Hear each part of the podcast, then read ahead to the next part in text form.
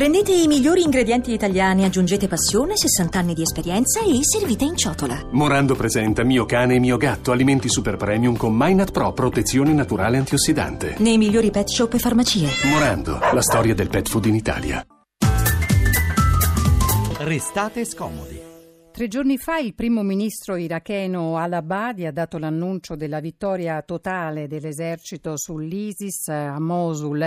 Gli scontri tra truppe governative e jihadisti però continuano in alcune aree della città. E allora noi salutiamo con piacere padre Benam Benoka che vive alla periferia di Erbil nel Kurdistan iracheno a circa 80 chilometri da Mosul e lì lavora davvero alacremente come attivista umanitario, presidente di un'organizzazione umanitaria che sostiene i profughi in Iraq e anche fondatore di unità ospedaliere. Buon pomeriggio padre Benoka. Buon pomeriggio. Senta, lei allora abbiamo detto fa tante cose lì, ha un osservatorio privilegiato. Intanto come, com'è la situazione a Erbil? Sappiamo che è stata molto più tranquilla rispetto a Mosul. Allora da lì come giudica gli sviluppi della situazione eh, a Mosul, la città liberata che però continua in, in, in parte a combattere? Eh, Sicuramente eh, la parte principale della guerra contro l'ISIS è già finita, come lei eh, ha detto poco fa, eh, Al-Abadi aveva annunciato, anche se non ufficialmente, ha preferito, dirlo questo non ufficialmente, eh, perché ancora le, eh, ci sono dei piccolissimi eh, ehm, diciamo, sacche di gruppi, di, gruppi. di, di ISIS che rimasti come in tasche in qualche casa, in qualche quartiere, soprattutto nella parte eh, che è fra il fiume e la cittadella eh, antica di Mosul. Ecco, ma eh, la situazione, allora lei a Erbil, dicevamo, svolge un'attività molto importante, intanto ci sono molti profughi dove operate voi? Sì, di sicuro qui ce ne, sono, ce n'erano stati eh, più di un milione e mezzo di, fra rifugiati siriani e profughi iracheni a causa dell'ISIS. Eh, ancora qui c'è perfettamente c'è la pace, c'è la tranquillità, ma eh, manca ancora eh, tanto, eh, tanto, aiuto eh, tu, su tutti i livelli sanitari sanitario eh, e umanitario, soprattutto se sappiamo che tutte, tutte queste famiglie sono scappate, quindi sono fuori casa, fuori, fuori città loro, eh, bisognano eh, molti aiuti, hanno bisogno soprattutto anche di lavoro. Bisogno di lavoro, di rimettere immagino a posto le case che sono crollate in seguito ai bombardamenti, ma la popolazione che è fuori, fuori Mosul, eh, sta facendo progetti per rientrare o i tempi saranno lunghissimi? Uh, se parliamo, io posso parlare più specificamente sulla pianura di Ninive, eh, dove eh, convivono uh, diverse eh, etnie e religioni. E lì diciamo eh, la zona è stata quasi completamente liberata dall'ISIS ma la maggior parte delle case e degli, degli ospedali eccetera hanno bisogno di, ricos- di, di grandi opere di ricostruzione. Eh, e la gente aspetta uh, una, diciamo, un'opera molto grande, l'Iraq non, non lo può fare eh, perché è in crisi economica, magari eh, l'Europa, l'America, altri paesi possono collaborare per eh, mettere in piedi questa, questa pianura e quindi c'è bisogno di sostegno, di aiuto. Senta, padre eh, Benoca, eh, noi sappiamo che la Chiesa Cattolica in Iraq eh, ha avuto anche dei momenti davvero difficili, sia di rito latino che orientale. insomma, l'ultimo, forse l'attentato, quello più terribile da parte di Al-Qaeda è del 2010, ma insomma ci sono tanti episodi di violenza. come il dialogo con la comunità musulmana dopo questa, questo questo periodo di occupazione da parte dell'ISIS è difficile riprenderlo, vi preoccupa o dopo questa liberazione vi sentite avviati su una strada di speranza? Veramente questa è una, è una do- domanda molto essenziale, eh, ne vorrei parlare un po' perché eh, forse non tutti sanno eh, qual è il vero problema del cristianesimo, soprattutto dei cattolici in Iraq. Molti pensano che sia l'ISIS eh, il, il, vero problema eh, o l'unico problema per i cristiani, eh, ma si deve sapere che i cristiani hanno sofferto per secoli e secoli, soprattutto anche dopo eh, cosiddetta la guerra della liberazione dell'Iraq del regime nel 2003. Eh, la, maggior, la, maggior, parte delle città cristiane hanno sofferto uh, di una ideologia, di un piano molto forte di cambiamento demografico. Quindi questa è stata uh, la causa principale della, della, sofferenza dei cristiani in Iraq, soprattutto nella piana di Ninive. Uh, purtroppo non solo il governo di Saddam Hussein, ma anche i governi successivi del, del nuovo Iraq hanno imposto fortemente questo cambiamento demografico. Ora, come risolvere questo problema? Speriamo eh, attraverso eh, la politica, attraverso la Costituzione. Questo da una parte, dall'altra parte poi eh, con l'ISIS certamente i cristiani sono stati lasciati come gli esidi, poveri esidi, sono stati lasciati da soli eh, lì nella piana di Ninive senza alcuna difesa. Eh, I soldati iracheni, mi ricordo, in quella notte del, del, del 6 agosto hanno lasciato completamente la città, eh, le città cristiane eh, dicendo alla gente eh, non, non, vi preoccupate, pre- preoccupate perché eh, niente succederà e loro, mentre loro stavano ritirando ci hanno lasciato da soli per affrontare l'ISIS. Mm.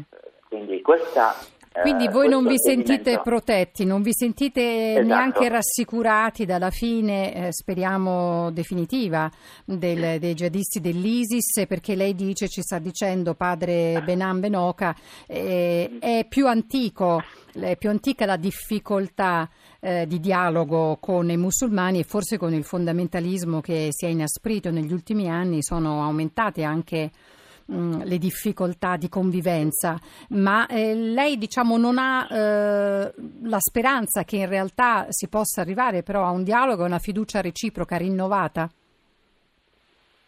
Sicurissimo, noi abbiamo sempre le mani aperte, eh, però noi siamo stati uh, mandati via dalle nostre case, cioè dalle nostre città cristiane, altri vogliono possedere, possedersi delle nostre città. Eh, loro non vogliono accettarci, vogliono mandarci fuori dall'Iraq pian piano e purtroppo questo è, successo e per questo siamo una, oggi una piccolissima minoranza rispetto a, a qualche secolo fa l'Iraq era di maggioranza cristiana. E speriamo che tutte le parti di tutte le religioni qui, tutti, tutte le parti eh, principali eh, che governano l'Iraq capiscano che anche i cristiani hanno il diritto di vivere qui come, come veri cittadini eh, e loro erano all'origine di questo paese. Speriamo che questo dialogo si, eh, avanzi ancora piano piano Speriamo, noi accogliamo una vera soluzione. Padre Benan Benoca, abbiamo accolto davvero eh, con molta attenzione le sue parole perché è un aspetto eh, che spesso non viene, a cui non viene dato spazio, a cui non viene dato, perché insomma siamo travolti da quello che accade giorno per giorno, da, dalla paura che ha suscitato anche l'ISIS e quindi eh, diciamo è come se la cronaca ci portasse a seguire solo alcuni aspetti, invece va Va, avuto, cioè bisogna avere uno sguardo globale. Allora noi intanto la ringraziamo per il lavoro che con tenacia continua a fare a Erbil di attivismo umanitario, di sostegno ai profughi e poi ci stringiamo in questo abbraccio sperando che davvero possa cambiare qualca, qualcosa. Speriamo, speriamo che il nostro futuro sia diverso dal, dal passato. Dal passato. Però Noi lo auguriamo davvero di cuore, padre Benoca. Eh, a questo punto questa pagina sull'Iraq la, la, chiudiamo qui, ma continueremo a parlarne, restate scomodi.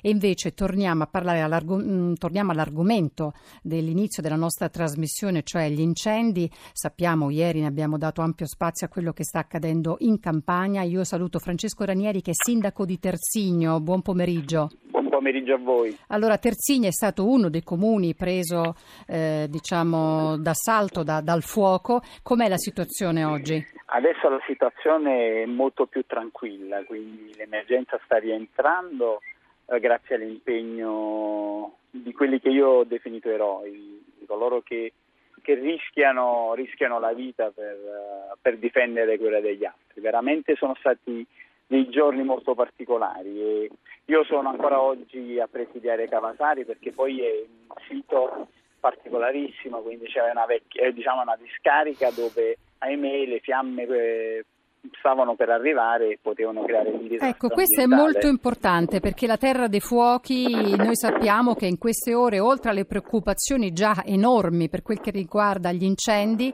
eh, più in generale, poi c'è la terra dei fuochi che ha altre preoccupazioni che si aggiungono, sia discariche abusive che una volta eh, venute a contatto con, con, i fuochi di incendi così potenti potrebbero sprigionare diossine, altre sostanze. Sì questa qui non è una, questa è una discarica di Stato, ahimè fatta all'epoca erroneamente all'interno del Parco Nazionale del Vesuvio e c'è un impianto di biogas, quindi oltre al disastro ambientale poteva succedere qualcosa di Quindi una discarica di Stato all'interno sì, del Parco all'interno Nazionale. del Parco Nazionale del Vesuvio, sì. sì quindi non, non, diciamo, non, costruita con una ponderazione, diciamo, mm, no, no, no, per usare un eufemismo. Purtroppo, ahimè, ahimè eh, una pagina eh, un po'... È nata, sì, una pagina triste della, dell'emergenza rifiuti, decisero, la politica decise di, di fare una discarica all'interno del Parco Nazionale del Vesuvio. Un errore, un errore che sicuramente non andava fatto.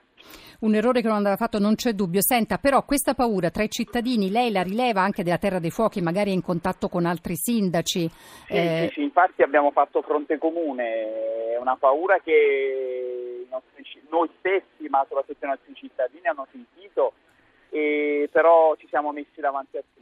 Abbiamo veramente io sono contento che anche gli altri colleghi sindaci hanno fatto un lavoro esimio e veramente abbiamo anteposto l'amore per questa terra a tutto. Continueremo a difenderla perché questo è uno dei posti più belli al mondo e purtroppo oggi è ancora ehm, preda di delinquenti. Non ci fermeremo, non ci ecco, fermeremo le... perché sì. L'origine dolosa di questi incendi l'hanno ribadita tutti quanti, lei concorda?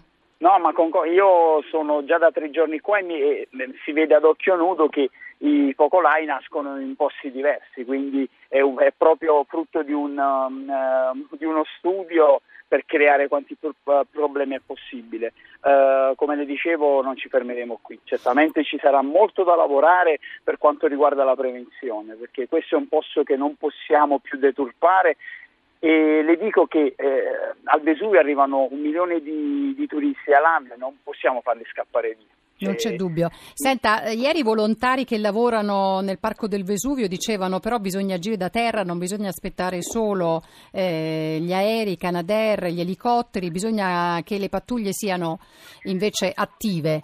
Sì, sì, sì. Ieri, ieri da terra c'è stato un grandissimo lavoro, però posso dire che senza l'aiuto dei Canadair ieri stavamo in enorme difficoltà. Diciamo che il, eh, sono andati a completare l'immenso lavoro fatto dai vigili del fuoco, da, dalla SMA Campania, da tutti quei volontari, anche dai volontari. Dalle anche dai volontari. Che, allora, Francesco Ranieri, sentiamo che nonostante quello che è successo c'è ottimismo perlomeno sulla possibilità di riprendersi da questo ulteriore colpo veramente grande al territorio del Vesuvio, della Campania. Francesco Ranieri, sindaco di Tersigno, la ringraziamo, buon lavoro. Noi siamo alla fine della nostra trasmissione. Vi saluta Mario Vitanza, il curatore, e poi redazione Francesca Bersani, Arianna Biagio, Edoardo Rossi ed Elena Zabeo, il regista A. Alex Messina. Oggi alla console con noi Alessandro Rosi. I saluti anche da parte mia, Nora Belviso. Adesso c'è la musica. Ezra, mm, George Ezra, Don't Matter Now. Poi c'è il giornale radio e sulle strade del tour. A domani.